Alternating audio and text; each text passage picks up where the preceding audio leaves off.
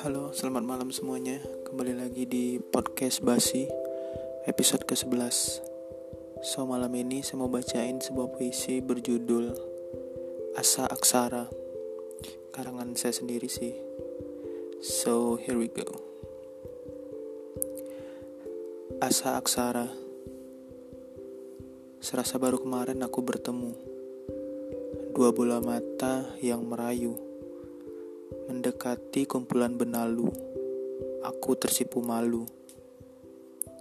Rasaku tak pernah baru, masih lekat denganmu. Sekarang waktuku tak tentu, kita sudah tak satu, kamu sudah berlalu. Lalu, apa aku bagimu?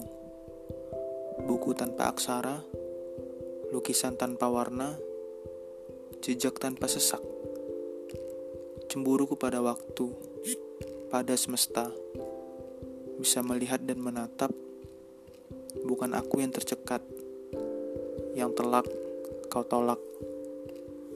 Terima kasih udah dengerin podcast Basi ke-11. Keep baca puisi, tetap dengerin podcast Basi. Episode 11 out.